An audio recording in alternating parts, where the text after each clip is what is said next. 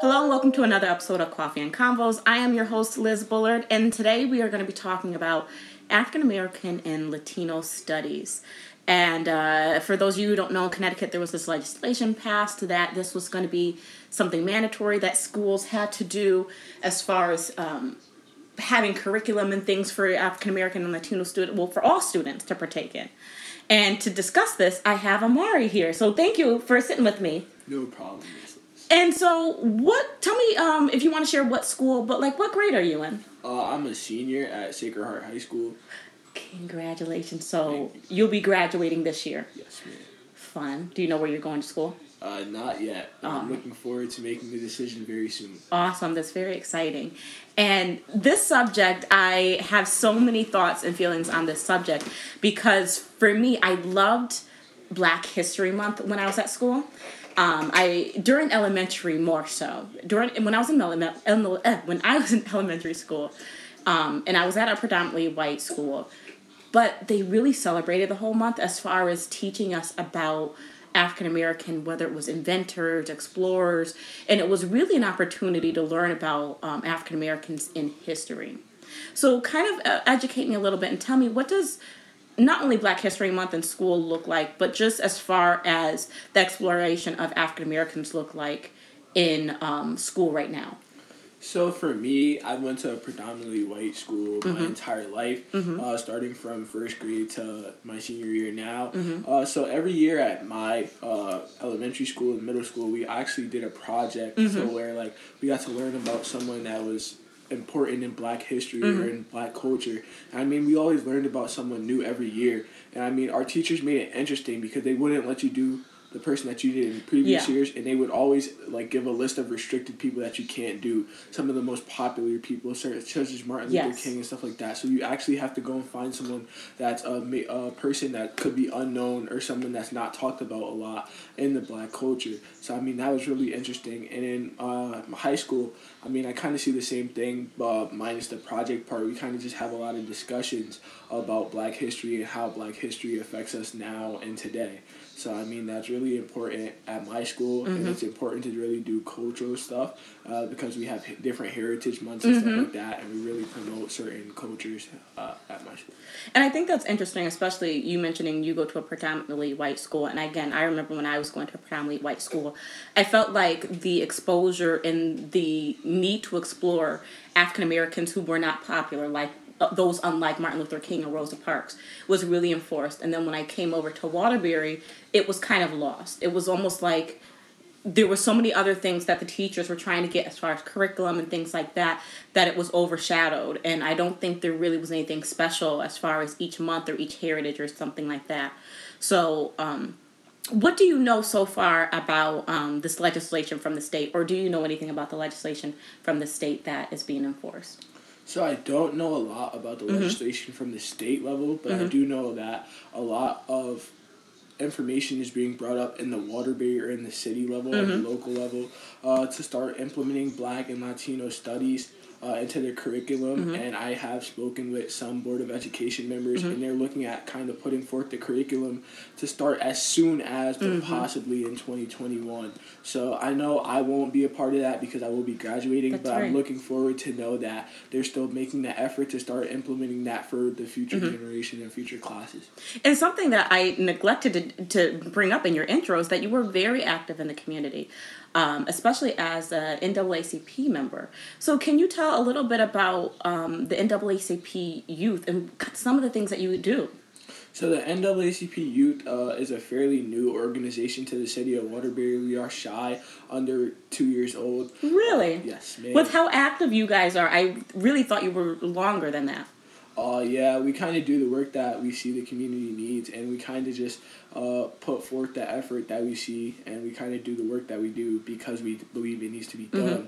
So, I mean, we came up with the idea to start the youth council just two years ago. Mm-hmm. Uh, we started advertising it, and it just was a major jump like mm-hmm. that. So many people decided to join because they felt that there was a real reason, that there was a real cause. And I mean, it wasn't that hard to find the amount of people that want to do, that we needed to join because mm-hmm. when you know that there's an issue, you're gonna want to join Absolutely. the cause. And I mean, it's all started from there, and we actually won the national award for the best youth council in the nation. I saw that. Congratulations! So, uh, thank you, thank you. We appreciate it so much. So yeah, some some past events that we've done were like, uh, we're helping with minority teacher recruitment mm-hmm. and going to board of education and fighting civil rights mm-hmm. stuff like that. And some things that we're doing uh, in the future, some college preparation for the education mm-hmm. aspect of the NAACP because it does focus off of six game changers. Mm-hmm. So uh, we're kind of focusing on youth engagement and mm-hmm. uh, voting rights and stuff like that. This past year, although we worked on different uh, game changers in the past mm-hmm. years, so I mean, right now we're kind of trying to get youth civil engagement going right now. That's awesome, and also kind of going back to what you were saying about um, you were working on um, get, recruiting more minority teachers. Um, one thing I was reading an article about the African American Latinos, um, predominantly, I think it was specifically Puerto Rican studies and African American studies. Um, they were talking about teachers and paying for a salary and things like that. But the article also mentioned that some of the smaller towns were concerned about this bill because of lack of resources. So, do you think that um, that might be an issue, finding or recruiting teachers? I think that finding or recruiting teachers is an issue that we face now. Mm-hmm. But I mean, I also feel that we're not looking in the right places. Mm because there's a lot of Latino and Black uh, mm-hmm. teachers graduating colleges, mm-hmm. not necessarily in the New England area, but uh, further down south or further mm-hmm. north. So I think if we start broadening our resources and looking for teachers in other places, I think it'll be easier for us to find and get teachers to come to Connecticut or New England. Mm-hmm. So that brings me to uh, my next question. So one thing I like to do on Coffee and Convos is have like a question for the week that I hope you and others would kind of engage with and share their perspective. And so the question of the week is who should be teaching this? I know there's been some conversation around should it be a black teacher? Should it be this person? So, in your opinion, like what should this who should this person be? Who's qualified to teach this?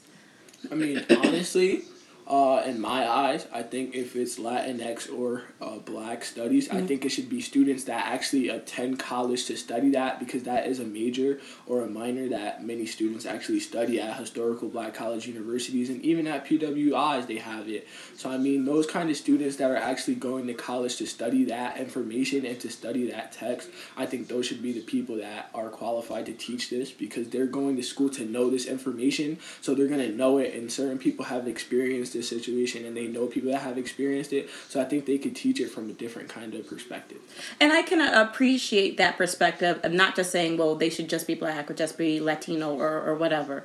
Because I think, you know, like you said, there are people that go to school specifically for this who have a passion. And, you know, I think about again when i was a kid and going to school and it was predominantly white and i didn't have a, a, a, black teacher but their passion for it was inspiring for me as an african american child and so even more i think it would be amazing if you know i had a teacher who had went to school specifically for that and had really got a chance to explore it um, as far as curriculum goes because i know there's also this search for what this curriculum should be um, have you had any thoughts or conversations around what you would like the curriculum to be if you were taking this course I mean, I have taken similar courses to mm-hmm. this very issue, and I know that that that purposeful curriculum that we took, it kind of really broadened mm-hmm. broadened my perspective because I learned a lot of information about my own culture mm-hmm. and the Latin culture that I've never even understood or heard before. And it kind of opened my eyes to certain situations and it opened my eyes to just see how certain things that we see in day to day society really goes back and mm-hmm. represents what our people were going through in the past and it represents certain things that our people have done in the past and that kind of really broadened my perspective to see a different way Interesting, interesting, interesting. And I think that's an important part of it too, is um, culture. Because I think of like, I think it's very different when you learn about a person versus your culture. And like when I started taking psychology classes and learning about human services, that's when I really got to dive into culture as far as African Americans go, rather than these historical events that happened. Mm. And I hope that into these studies that there is something about culture versus just this conversation about well this is who this person this is what they did and so forth. Um, another thing that I had uh, read in regards to this was um, the um, oh, what was it?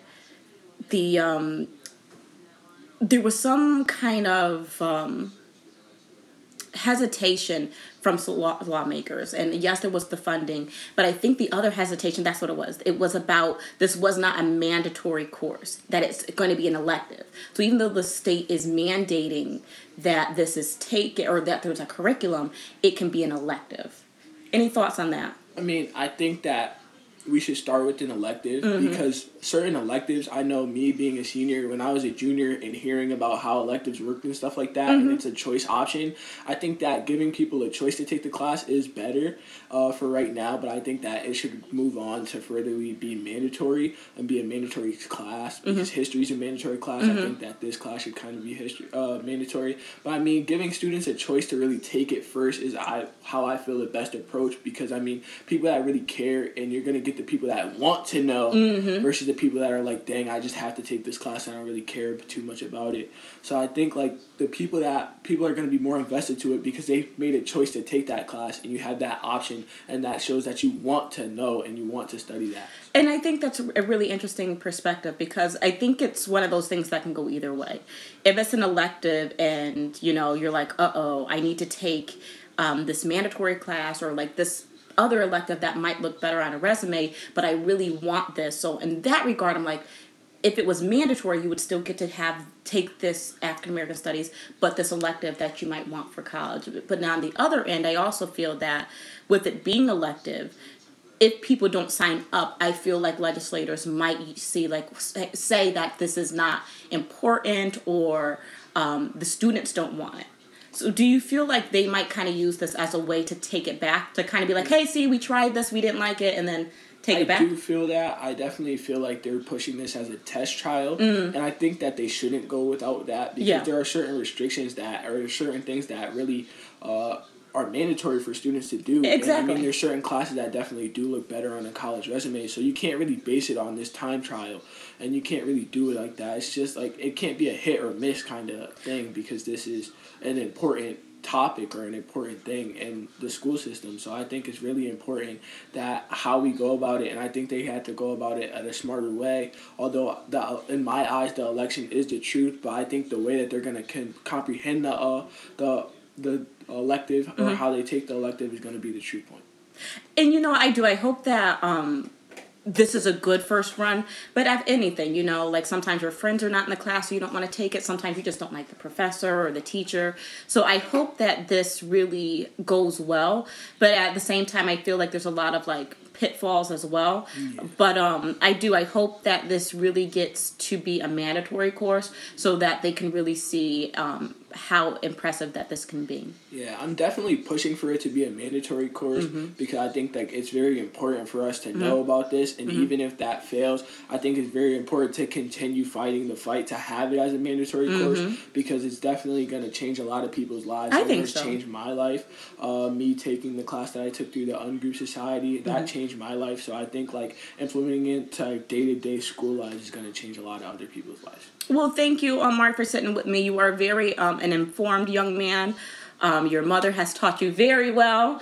I am very happy that you're in the community working with NAACP, and I look forward to what you and um, your group is going to be doing. So, do you want to let uh, um, anyone know any events or things that are happening in February? Yes, ma'am. So thank you, the NAACP. Thanks, Miss Liz, for giving us this opportunity. Uh, the NAACP is always looking for new members uh, from 8 to 21. We're always open. Our doors are always open. You can be in contact with me, Amari Brantley, at 203-600-3524. And you can also get in contact with my email address, uh, amaribrantley2020 at gmail.com. I'm welcome uh, to answer all your questions, and our doors are always open. Uh, for some events that we're looking to hold. Uh, on January 18th, we have our Men with a Purpose MLK service. If you guys get this message in time, uh, we're having about a lot of mentored men and a lot of mentored women, or a lot of mentored youth that are just going to come and we're going to bond and we're going to kind of talk about the ways that society are going and mental health because we did lo- lose one of our, our members in the NAACP. So we're kind of focusing on mental health at this time right now. Uh, and in February, we're having our women's service. Uh, I could get back to Miss Absolutely. I will post it um, in the link when this is posted. Definitely, and we have a lot of conferences and trainings coming up so that we can come back and bring our community some information that they need to know. Thank you. And definitely, when you guys go to these conferences and you want to get the information out, please think of me, sit down, and we'll have another conversation, engage people um, with that. Thank you. All right. Thank you very much.